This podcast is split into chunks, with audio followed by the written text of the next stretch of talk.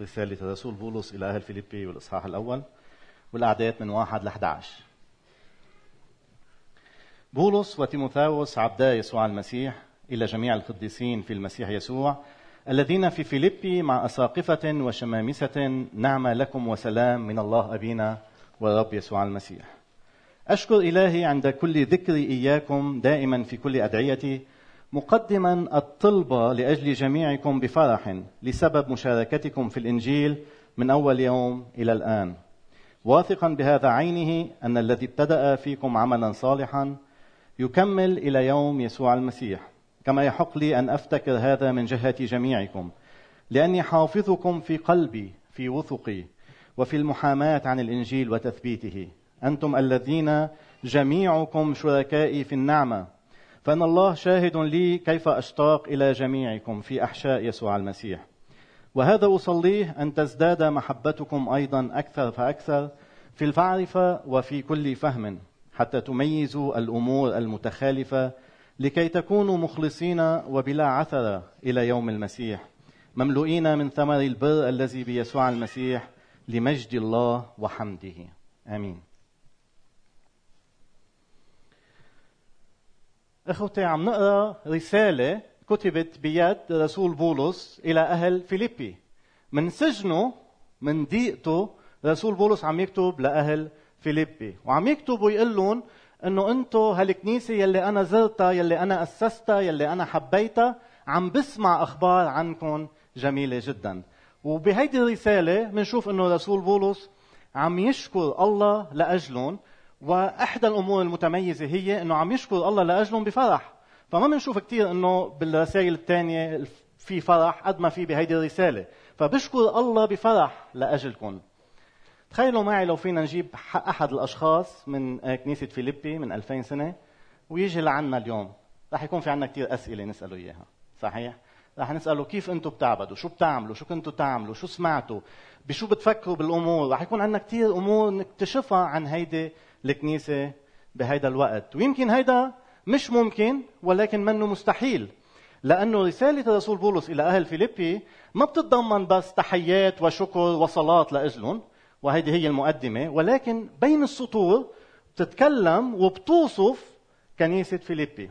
من هذه الرسالة ومن هالمقدمة تحديدا نتعرف على المؤمنين نتعرف على إخوتنا نتعرف على كنيسة من القرن الأول يلي اسمها كنيسة فيليبي.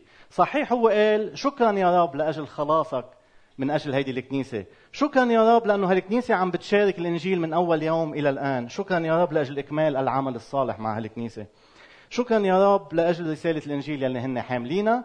مع هيدي الأمور عم يتكلم أيضا وبيقول من هي هيدي الكنيسة؟ شو هوية هيدي الكنيسة؟ شو خصائصها هيدي الكنيسة؟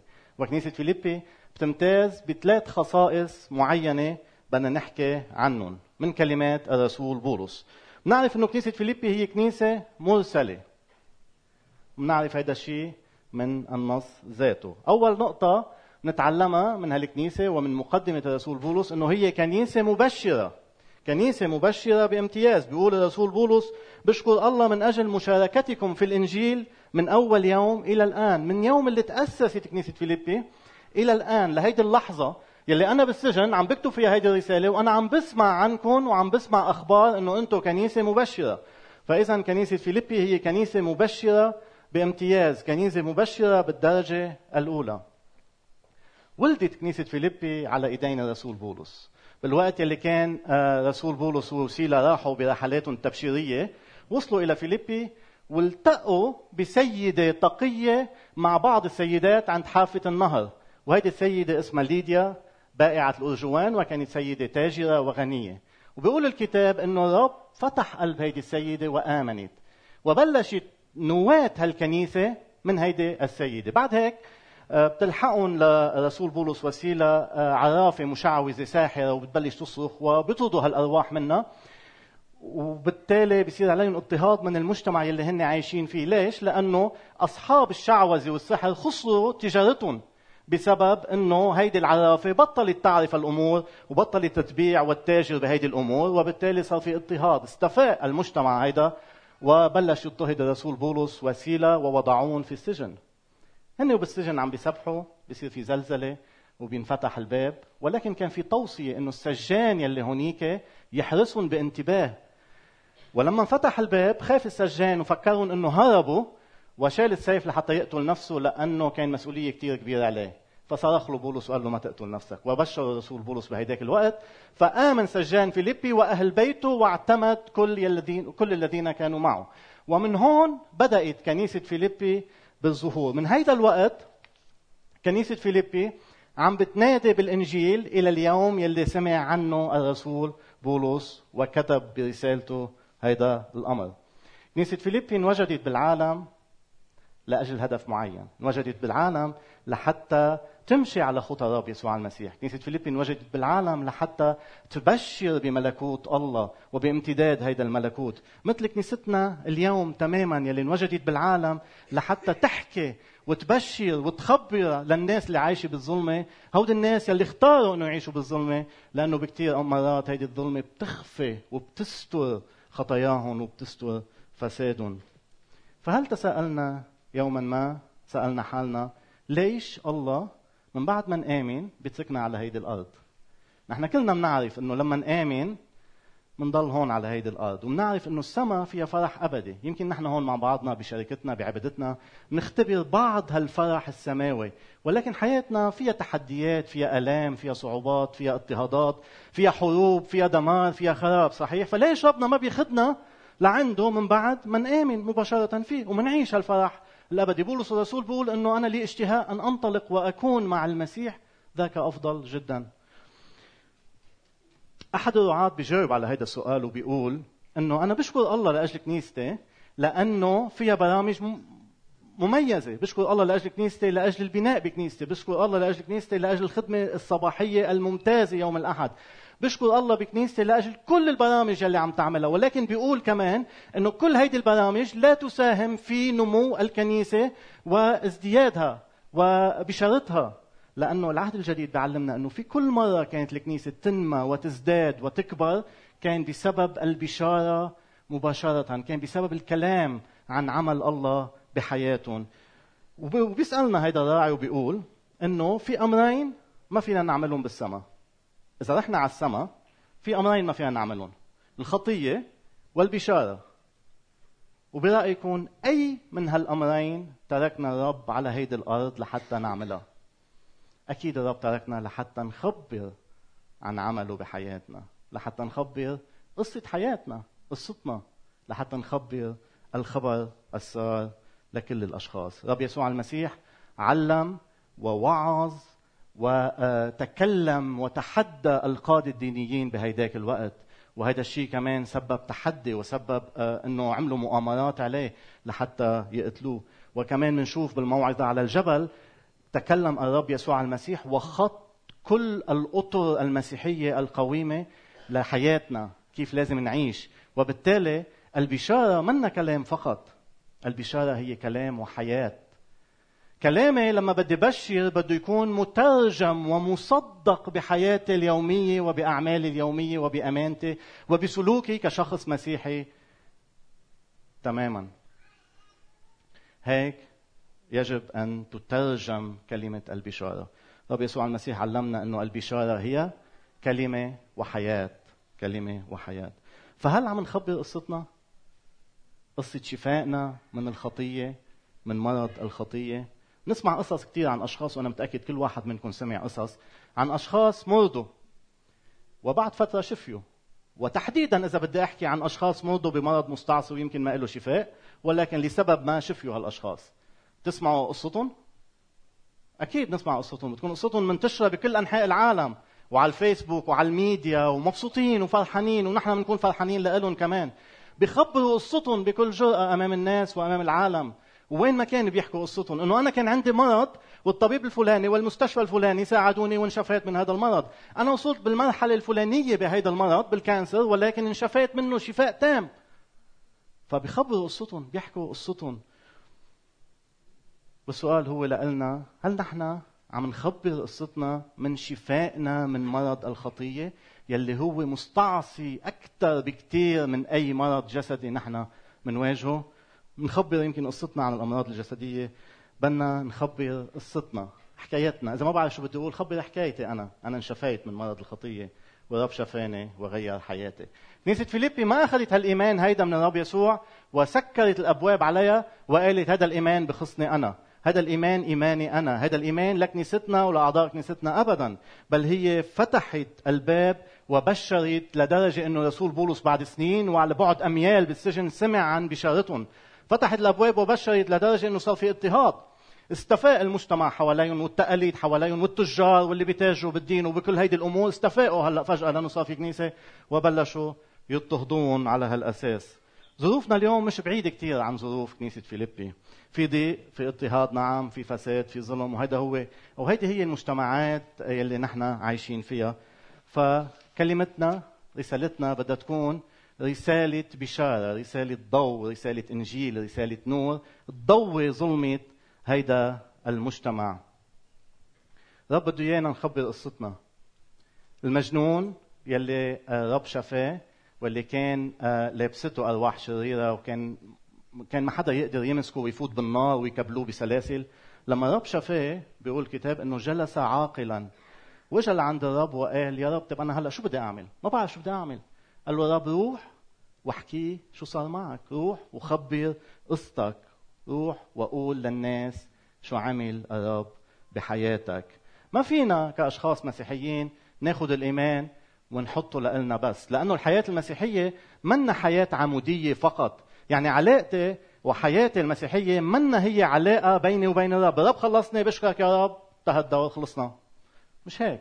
الحياة المسيحية نصها علاقة عمودية بين الله والإنسان والنصف الآخر علاقة أفقية بين الإنسان والإنسان الآخر.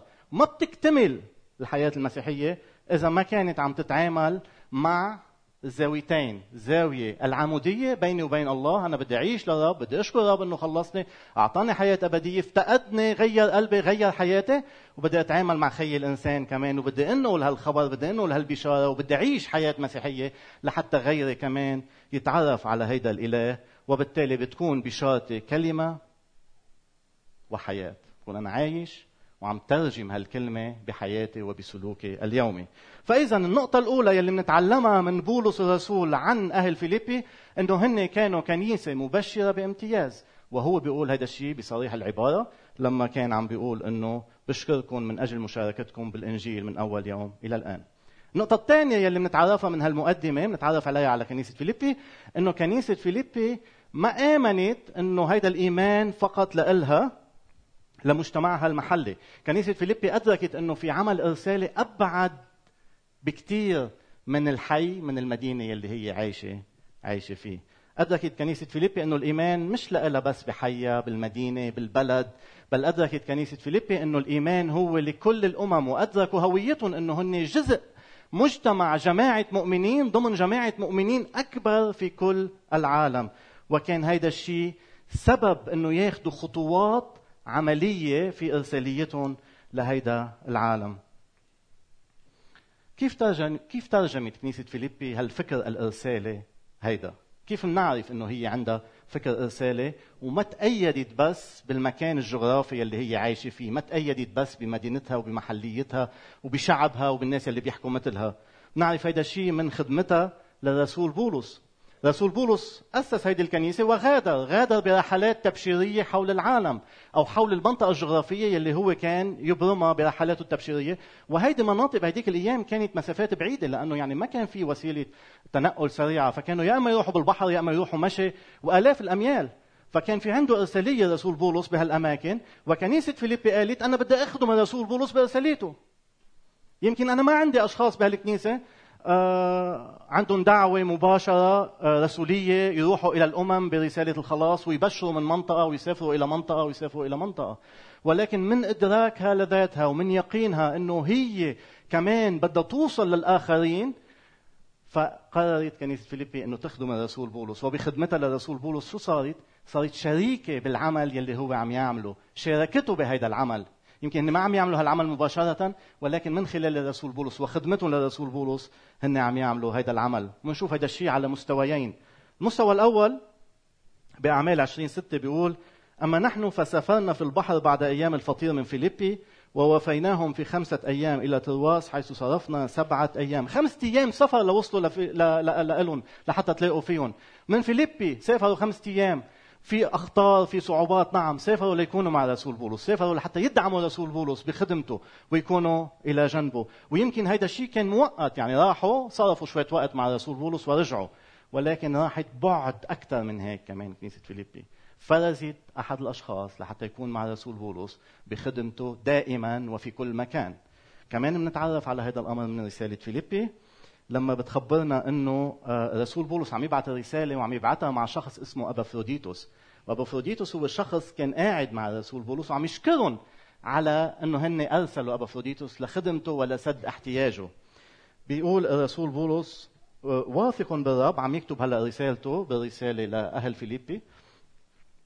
أني أنا أيضا سآتي إليكم سريعا ولكني حسبت من اللازم أن أرسل إليكم أبافروديتوس الخادم معي والعامل معي والمتجند معي ورسولكم والخادم لحاجتي. نحن بنطلع على رسول بولس وبنقول رسول بولس شيء عظيم. رسول بولس نفسه عم بيقول للشخص يلي خدمه اللي كان معه إنه هيدا معي. مثلي مثله خادم معي عامل معي متجند معي رسولكم. أنتم أرسلتموه. هو رسول أيضا. لسد احتياجاتي. أنا رسول للأمم هو رسول لإلي. ليساعدني بهيدي الخدمة لحتى يكون شريك في هذا العمل. إذ كان مشتاقا إلى جميعكم ومغموما لأنكم سمعتم أنه كان مريضا فإنه مرض قريبا من الموت لكن الله رحمه وليس إياه فقط بل إياي أيضا لئلا يكون لي حزن على حزن. فأرسلته إليكم بأوفى سرعة حتى إذا رأيتموه تفرحون أيضا وأكون أنا أقل حزنا. فاقبلوه في الرب بكل فرح وليكن مثله مكرما عندكم لأنه من أجل عمل المسيح قارب الموت مخاطرا بنفسه لكي يجبر نقصان خدمتكم لي. هيدا هو ابافروديتوس وهيدي هي كنيسة فيليبي اللي فرزت أحد الأشخاص لخدمة الرسول بولس لأنها مدركة وعندها كل الإدراك واليقين بأنه خدمتها هي أبعد من الخدمة المحلية بالشارع اللي هي فيها أو بالمدينة أو أبعد من إنه بدي أشخاص يجوا لعندي وعلى كنيستي بل كان في عندها فكر إنه الإيمان هو لكل الناس وفي كل العالم ونحن جزء مجموعة صغيرة من مجموعة أكبر من المؤمنين.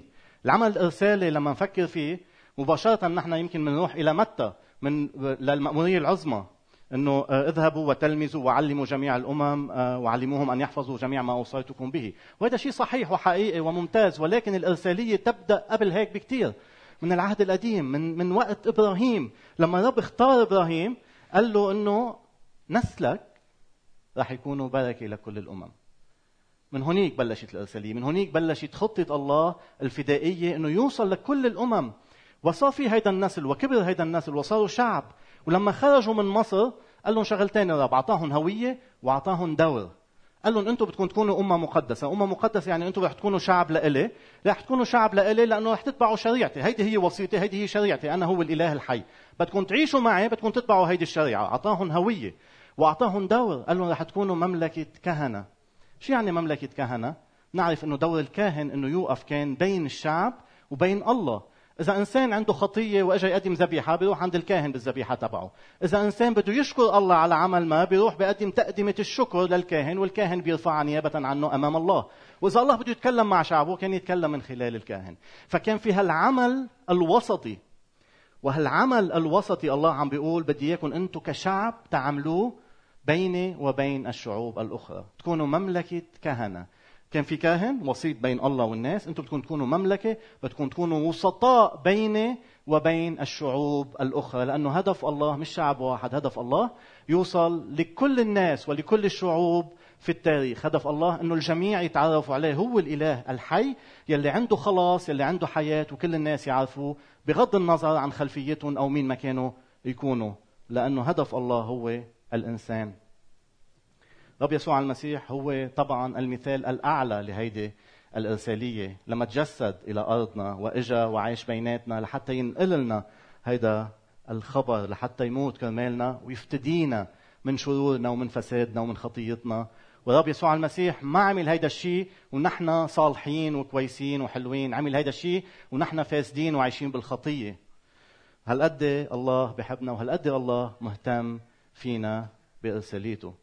ملكوت الله إخوتي بيبدأ من من نفسنا من جواتنا من من لحظة إيماننا بيبدأ من بيتنا بيبدأ من آه، أعمالنا بيبدأ من مدينتنا ولكن بيمتد أبعد من هيك بكثير بيبدأ من كنيستنا ولكن بيمتد أبعد من أي كنيسة محلية أو أي مدينة محلية أو أي دولة محلية. آه، ملكوت الله أشمل وأكبر من هيدا الأمور. مثل ما قلت لكم يمكن كنيسة فيليبي ما كان عندها أشخاص تبعتهم فاختارت إنه تخدم الرسول بولس وبالتالي بيكونوا شركاء معه. هو بيوصفهم بيقول أنتم الذين جميعكم شركائي في النعمة أنتم شركاء معي شركاء بهيدا العمل الإرسالي. يمكن اليوم مثلا آه نسمع أو بنشوف أو بنختبر إنه أشخاص بحاجة لخدمة من فترة كان في مثلا بسبب عدد اللجوء يلي بأوروبا طلعت الصرخه إنه بدنا ناس يحكوا عربي بدنا ناس يجوا يخدموا هالناس بدنا ناس يتعاملوا معهم بدنا ناس يبشرون بدنا ناس يخبرون بدنا ناس يخدمون يكونوا معهم طيب شو بنعمل؟ إنه نحن مش عايشين هونيك وما فينا نروح لهونيك، فجزء من الأرسالية مثلا فكرنا إنه أحد الطلاب الصيفية طلاب كلية اللاهوت بيروح لمدة شهر مثلا بيخدم هالناس بيخدم هالجمعية يلي عم تخدم بيناتهم بيساعدهم لمدة شهر وبيرجع وبالتالي بنكون شركاء بهذا العمل الإرسالي معهم شركاء على مستوى عالمي على مستوى أكبر من مجالنا المحلي. يمكن نسمع أشخاص وأنتم شفتون أكيد هون بكنيستنا. في مرة إجوا ناس قالوا إنه نحن يعني ما بنعرف مجتمعكم بدنا نخدمكم ما بنعرف آه، آه، اللغة ما بنعرف كيف نوصل للناس بس بدنا نخدمكم. في عندنا فريق بيعمروا وبيدهنوا فرح نجي وندهن لكم القاعة رح نجي وندهن لكم الكنيسة. فهن شركاء معنا بهيدا العمل الإرسالي اللي نحن مرسلين إلى مجتمعنا ومحيطنا. من فترة في أربع أو خمس بنات صغار هيك إجوا وساعدوا بخدمة مدرسة الأحد من النروج فإجوا لحتى يخدموا معنا بخدمتنا بعملنا الرسالة وقالوا كيف نحن فينا نخدمكم لحتى أنتم تخدموا آخرين لحتى أنتم تروحوا على مجتمعكم لحتى أنتم توصلوا للناس برسالة, برسالة الحياة والبشارة. فإجوا وساعدونا بمدرسة الأحد لحتى نحن نقدر نخدم غيرنا. فكانوا هن شركاء معنا بهيدا العمل الإرسالي نفس الشيء نفس الشيء عملت كنيسة فيليبي لما أرسلت رسول لما أرسلت الرسول أبافروديتوس يلي سماه بولس هو رسولكم إلي رسول لحتى يخدم الرسول بولس بخدمته الإرسالية. إذا لهلأ تعلمنا نقطتين. النقطة الأولى أنه كنيسة فيليبي هي مبشرة ومبشرة بامتياز ووداع خبرها بالبشارة إلى الرسول بولس بسجنه. والنقطة الثانية تعلمنا إنه كنيسة فيليبي منا مهتمة بس بمكانها ولغتها وبلدها وضيعتها والحي اللي هي عايشة فيه. كنيسة فيليبي مهتمة بالعالم بكل المؤمنين من خلال خدمة الرسول بولس عم تقدر توصل للمؤمنين الآخرين. آه، ببشارة وإرسالية ورحلات بولس الرسول. النقطة الثالثة يلي متعلمها من كنيسة فيليبي كمان هي إنه الأرسالية هي عطاء. نتعلم إنه كنيسة فيليبي كنيسة كريمة جدا في العطاء ورسول بولس بنفسه بيتكلم وبيقول وبيشكرهم على عطائهم. فلما شكرهم على عطائهم تعلمنا إنه هي كنيسة معطاءة.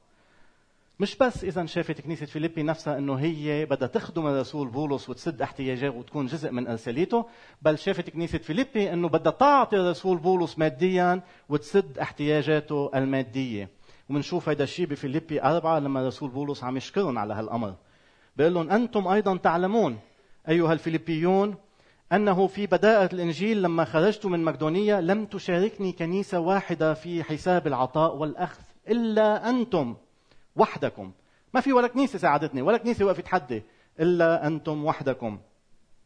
فأن فإنكم في تسالونيكي أيضا أرسلتم إلي مرة ومرتين لحاجتي.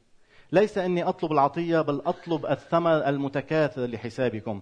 ولكني قد استوفيت كل شيء واستفضلت. قد امتلأت إذ قبلت من أبافروديتوس الأشياء التي من عندكم نسيم رائحة طيبة ذبيحة مقبولة مرضية عند الله.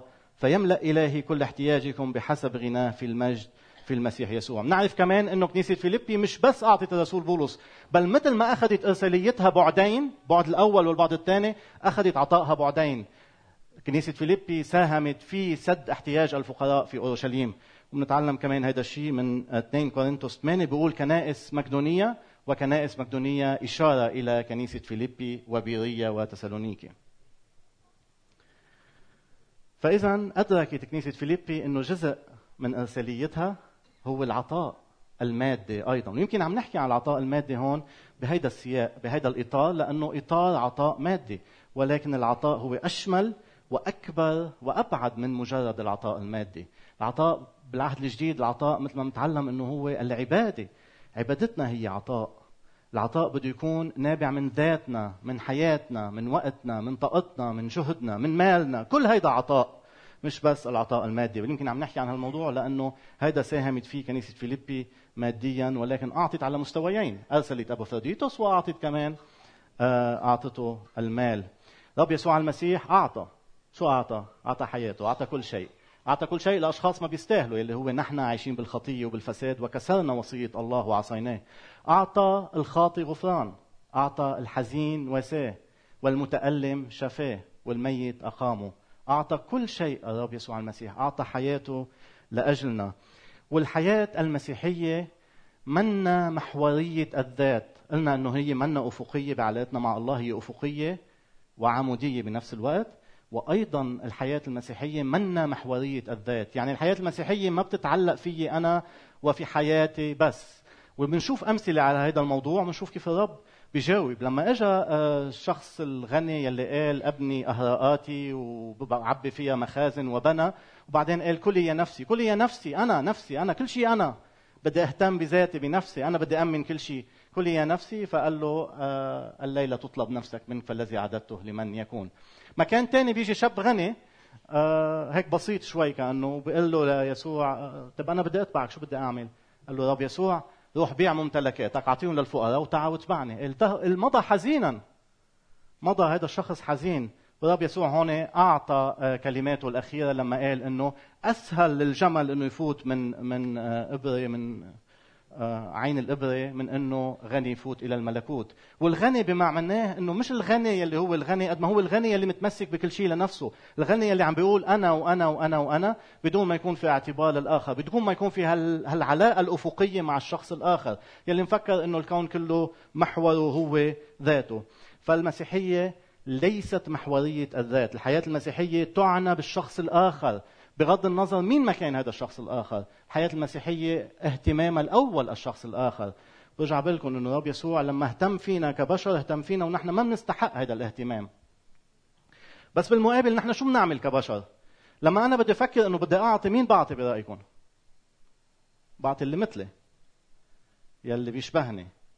يلي عنده جنسيتي. يلي عنده ديني. يلي عنده لوني. هؤلاء الأشخاص اللي بعطيهم بشكل عام نحن كبشر هيك بنعطي. بعطي الشخص يلي آه بيتفق معي بالفكر. ما بعطي شخص مختلف عني بفكره بعقيدته وبدينه بلونه بجنسه بجنسيته أو من دولة أخرى. صح؟ اجمالا نعطي الأشخاص يلي مثلنا ونحاول ندعمهم ونوقفهم على اجريهم وكل هيدي الأمور.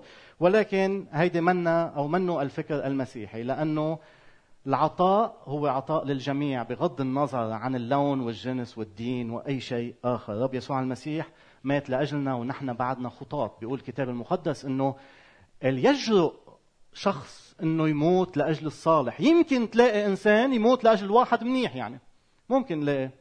بس مستحيل لاقي شخص يموت لأجل واحد عاطل أو شخص خاطئ أو عايش حياته بالفساد، ما حدا حيموت لأجله، بس الرب يسوع المسيح مات لأجله، مات لأجلنا نحن. فالرب أعطى بدون قيد وبدون شرط بدون شرط الجنسية والدين واللون والخلفية. رب يسوع المسيح تكلم إلى السامرية وأهل السامرة واليهود كانوا أعداء وما كانوا يحكوا مع بعضهم. فتكلم إلى السامرية وبشرها وخبرها عن ملكوت الله وقال لها روحي ولا تخطئي فيما بعد. وراحت هيدي المرأة وذهبت إلى مدينتها وقالت لهم هيدا شخص خبرني كل ما فعلت. فآمنت هي وإجوا كتير كمان آمنوا بالمدينة وإجوا. صدقوني اللقاء مع السامرية منه بالصدفة بل الله تلاقى مع السامرية عن قصد وبشرها وتابت وآمنت وما فكر إنه هي امرأة، أصلا كان الكلام بين رجل وامرأة كان شيء خاطئ بهداك الوقت وكان كلام بين يهودي وسامرية خاطئ أيضا، فكسر كل المقاييس وأعطاها كلمة حياة وراحت هي وبشرت وصار في عندهم حياة. في ثلاث أمور بنتذكرهم بكنيسة فيليبي. إنه كانت كنيسة مبشرة وكانت تفكر أبعد من محيطها الجغرافي كانت تفكر أنه هي جماعة ضمن الجماعة الأكبر جماعة المؤمنين. كان العطاء هو عنوانها. بالوقت يلي إذا بتتذكروا كلام الرسول بولس قال شو قال؟ قال ولا كنيسة أعطت إلا أنتم وحدكم. أنتم ما مشيتوا. وبالتالي عم بقول لهم بتعرفوا شو عم بقول لهم؟ عم بقول لهم إنه أنتم ما مشيتوا مع التيار. إذا الكنائس الثانية ما أعطت مش معنى إنه أنتم يلا نحن مثل الكنائس الثانية كمان. بنعمل مثل ما عملوا ما أعطوا نحن ما بنعطي. لا أنتم مشيتوا بعكس التيار. وأنتم أعطيتوا وهو شاكر لأجل عطيتهم هيدي.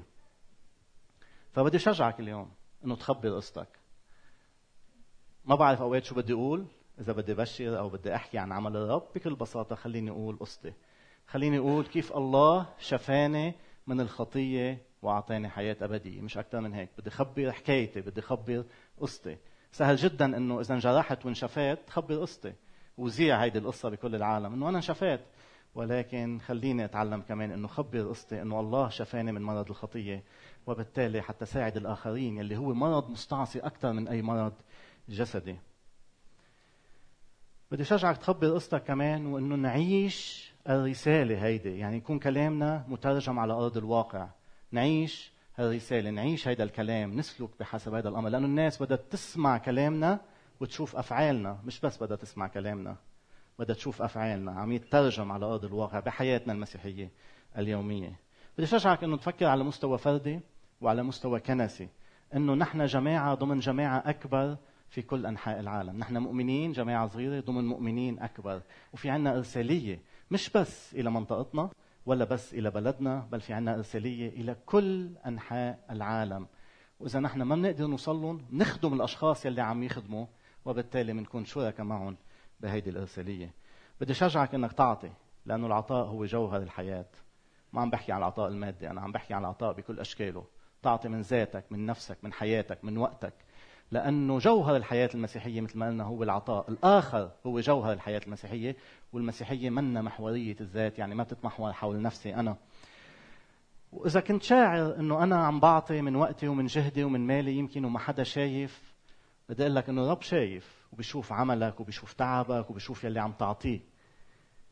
تتخيلوا معي إنه عطاء كنيسة فيليبي سواء بفرز أبافروديتوس أو سواء العطاء المادي أو سواء كل شيء عملته كنيسة فيليبي راح ينحكى عنه بعد 2000 سنة؟ كانوا هن بيفكروا إنه العطية يلي عطوها للرسول بولس رح نحن اليوم بهيدا التاريخ 25 9 قديش نحن 24 9 ما بعرف رح نحكي عن كنيسة فيليبي؟ إنه هي أعطت الرسول بولس ودعمته وكان عطائها جزء من ارساليتها ما كانوا بيتخيلوا هن أعطوا أعطوا أعطوا بالسر لرسول بولس. ورسول بولس قال لهم شكرا على هالعطية ونحن عم نتعلم إنه هيدي كانت كنيسة معطاءة. فأول مره نفكر إنه إذا ما حدا شايف جهدي تعبي إنه آه، أفشل أو أتعب. بل الرب شايف والرب يظهر إلى العلن عملي وتعبي وهو بكافئني مكافأتي. كون أمين أنا بعملي بشغلي بوقتي بتضحياتي بعطائي.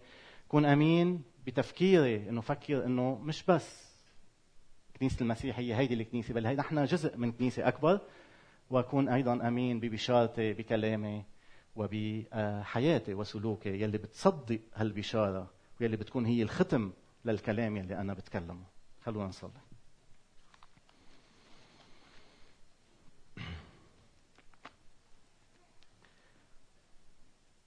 يا رب إلهنا نشكرك لأنك خلصتنا وافتديتنا ونحن بعد خطاة ونحن بعد عايشين بالفساد بالخطية ما نظرت إلى وضعنا ولا نظرت إلى شكلنا بل يا رب خلصتنا مثل ما نحن. وخلاصك كان ثمنه غالي إنه تتجسد وتموت على الصليب لأجلنا وتقوم لحتى تقيمنا معك في يوم القيامة. فشكرا لك يا رب لأجل هذا الخلاص. شكرا لك يا رب لأجل كتابك كلمتك اللي هي موجودة لأجل تعليمنا اليوم. شكرا لك يا رب لأجل كنيسة فيليبي الكنيسة في القرن الأول. يلي أدركت إنه هي بدها تبشر تبشر وتخبر الناس عن مرضها. كان عندها الدواء لهيدا العلاج وبشرت بهيدا العلاج وقالت لهم إنه أنا عندي دواء لعلاجكم وذاع خبرها إنه هي كنيسة مبشرة. شكرا يا رب لأنه بنتعلم إنه هيدي الكنيسة كانت كنيسة مرسلة، كانت كنيسة امن إنه هي جزء من مجموعة أكبر، وما سكرت الأبواب على حالها وما قالت إنه أنا بس أنا بس، بل كانت كنيسة آه، تنظر إلى الآخر، كانت كنيسة تسعى إلى الآخر، وأدركت إنه المسيحية منا محورية الذات بل المسيحية تعنى بالشخص الآخر. شكرا يا رب لاجل العطاء في كنيسة فيليبي اللي بنتعلم منه نتعلم إنه نعطي من وقتنا من ذاتنا من مالنا من حياتنا لأجل خدمتك ولا أجل امتداد ملكوتك. لحتى يوم اللي بدنا نوقف أمامك يا رب نقول هيدي الوزنة يا رب يلي أعطيتنا إياها ونرجع لك إياها أضعاف. لحتى لما نوقف أمامك نقول يا رب إنه كنيستنا مثل العروس أمامك بلا عيب ولا لوم ونقول لك يا رب إنه نحن بنحبك وبدنا نعيش كل هيدي الأيام لإلك ولا امتداد ملكوتك.